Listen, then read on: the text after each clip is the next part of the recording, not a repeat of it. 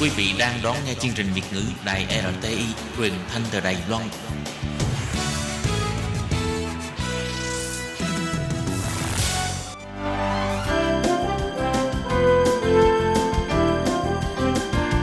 Xin mời quý vị và các bạn đến với chuyên mục Nhìn ra thế giới. Chuyên mục này gồm những nội dung liên quan đến quốc tế,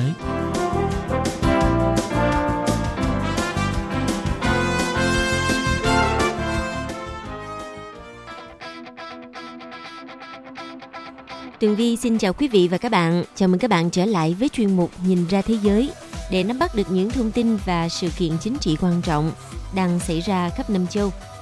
Các bạn thân mến, nội dung của chuyên mục ngày hôm nay bao gồm những thông tin như sau. Hội đồng Bảo an Liên Hợp Quốc quan ngại về tình hình nhân đạo đang diễn ra tại Syria. Ngày 28 tháng 2 năm 2020, tròn một năm hội nghị thượng đỉnh giữa Mỹ và Triều Tiên tại Hà Nội – cho tới hiện tại thì tình hình hai nước vẫn đang trong thế bế tắc và thụt lùi. Cuối cùng là bài phân tích Malaysia hy vọng có lối thoát khả thi cho những bất ổn chính trị tại nước này. Sau đây xin mời quý vị cùng theo dõi nội dung chi tiết.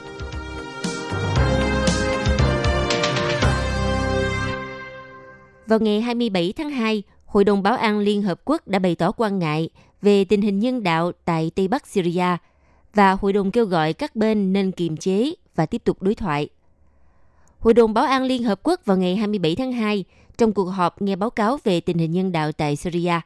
Báo cáo trước Hội đồng Bảo an, trợ lý Tổng thư ký Liên Hợp Quốc phụ trách các vấn đề về nhân đạo, ngài Ursula Muller và giám đốc điều hành UNICEF, ngài Henrietta Fore bày tỏ lo ngại về thảm họa nhân đạo đang diễn ra tại Tây Bắc Syria. Đặc biệt kể từ đầu tháng 12 năm 2019 cho tới nay khi chính phủ Syria gia tăng tấn công truy quét lực lượng khủng bố tại Idlib và cùng với đó là căng thẳng quân sự giữa Syria và Thổ Nhĩ Kỳ tại đây. Cả hai báo cáo viên đều nhắc lại việc Tổng thư ký Liên Hợp Quốc đã kêu gọi ngừng bắn ngay lập tức và đề nghị các bên tôn trọng luật pháp quốc tế, trong đó có luật nhân đạo quốc tế. Các báo cáo viên cũng lo ngại về tình hình nhân đạo ở phía đông bắc Syria, đặc biệt trong lĩnh vực viện trợ y tế, do chưa có cửa khẩu viện trợ xuyên biên giới thay cho cửa khẩu cũ ở Al Yarubiyah giữa Syria và Iraq. Hầu hết các nước thành viên Hội đồng Bảo an cũng bày tỏ quan ngại về tình hình nhân đạo nghiêm trọng tại Tây Bắc Syria, kêu gọi các bên kiềm chế và tiếp tục đối thoại nhằm sớm tìm kiếm một thỏa thuận ngừng bắn. Các nước cũng thảo luận về vấn đề viện trợ nhân đạo cho miền Đông Bắc trên cơ sở báo cáo mới ra của Tổng thư ký Liên Hợp Quốc về các phương thức thay thế cho cửa khẩu Ayarubia – Trưởng phái đoàn Việt Nam tại Liên Hợp Quốc Đại sứ Đặng Bình Quý phát biểu tại cuộc họp chia sẻ quan ngại về thiệt hại đối với dân thường tại khu vực Tây Bắc Syria, cũng như tình hình nhân đạo tại vùng Đông Bắc và các khu vực khác của Syria. Kêu gọi các bên tuân thủ các nghĩa vụ theo luật nhân đạo quốc tế, thúc đẩy hợp tác trong vấn đề viện trợ nhân đạo cho người dân Syria. Đại sứ Đặng Bình Quý cũng kêu gọi các bên tiếp tục đối thoại, đàm phán nhằm tìm một giải pháp lâu dài cho tình hình Syria – trên cơ sở tôn trọng luật pháp quốc tế và các nghị quyết liên quan của Hội đồng Bảo an Liên Hợp Quốc.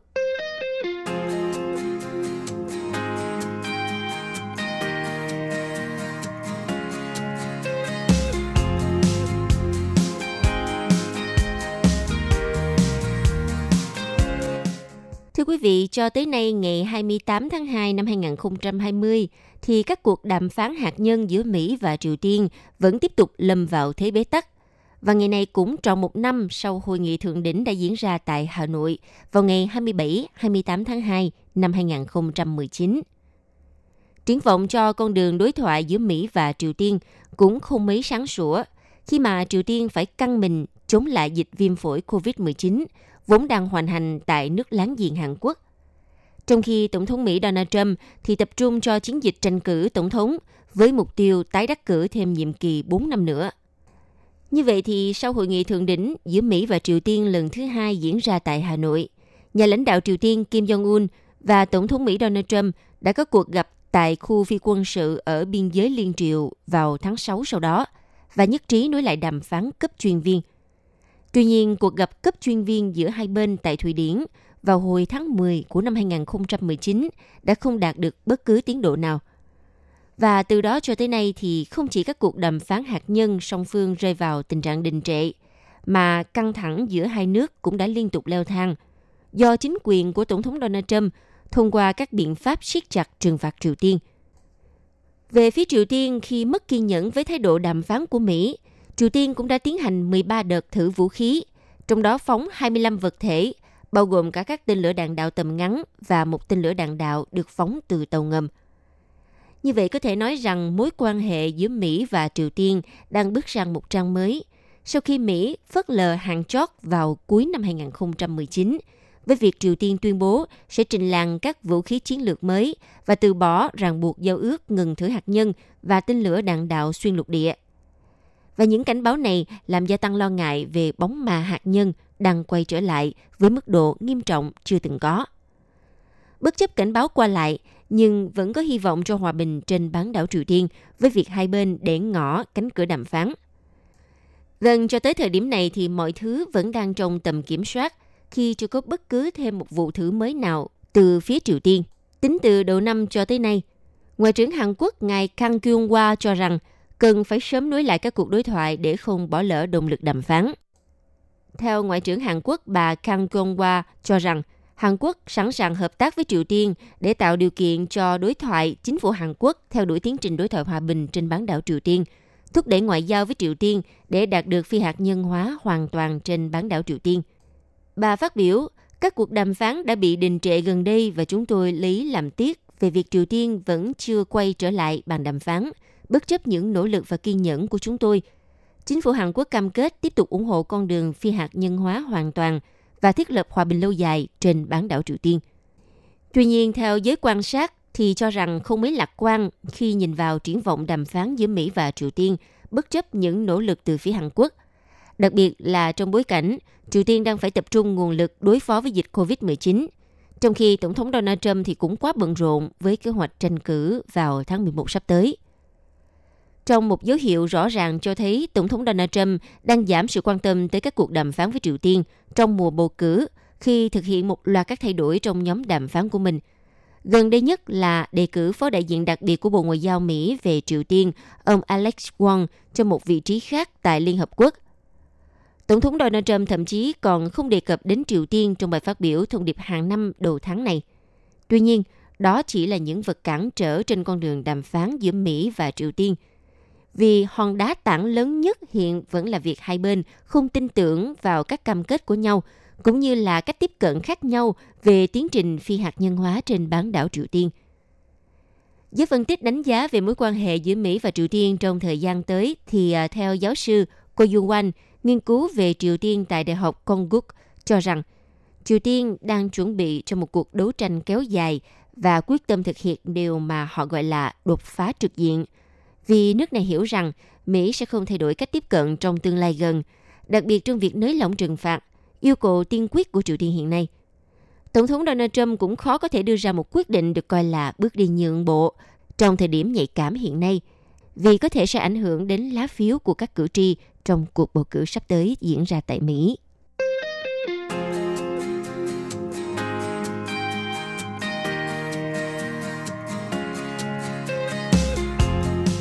Bất ổn chính trị sau hàng loạt diễn biến quan trọng và dồn dập bất ngờ xảy ra tại Malaysia, dẫn đến sự sụp đổ của liên minh cầm quyền, Thủ tướng Mahathir Mohamad đã từ chức và kéo theo đó là việc giải tán chính phủ, hiện nay thì vẫn chưa có hồi kết.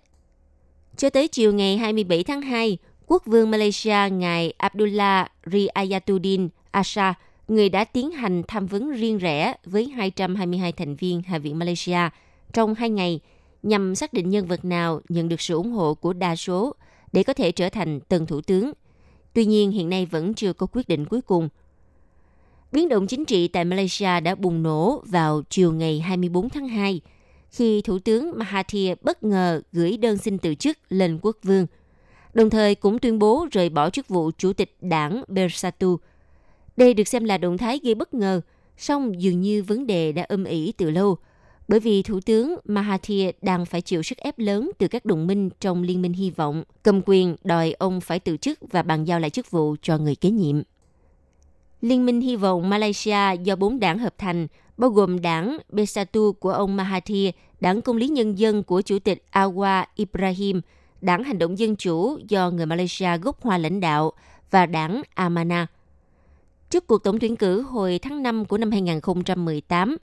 Liên minh hy vọng thỏa thuận nếu liên minh này thắng cử thì ông Mahathir sẽ làm thủ tướng trong 2 năm, tức là đến tháng 5 của năm 2020. Sau đó sẽ bàn giao lại chức vụ cho ông Anwar, người từng làm phó thủ tướng trong chính phủ của ông Mahathir nhiệm kỳ đầu tiên.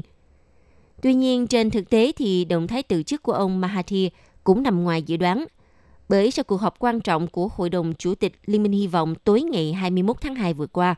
ông Mahathir còn khẳng định sẽ tiếp tục giữ chức thủ tướng cho đến sau hội nghị cấp cao Diễn đàn Hợp tác Kinh tế Châu Á-Thái Bình Dương APEC do Malaysia chủ trì vào tháng 11 năm 2020 rồi Liên minh hy vọng mới thảo luận việc bàn giao chức vụ thủ tướng. Ông còn nhấn mạnh việc bàn giao chức vụ tùy thuộc vào ông. Tiếp đó là một loạt diễn biến dồn dập khi một số đảng phái thuộc cả hai phe tiến hành họp bất thường.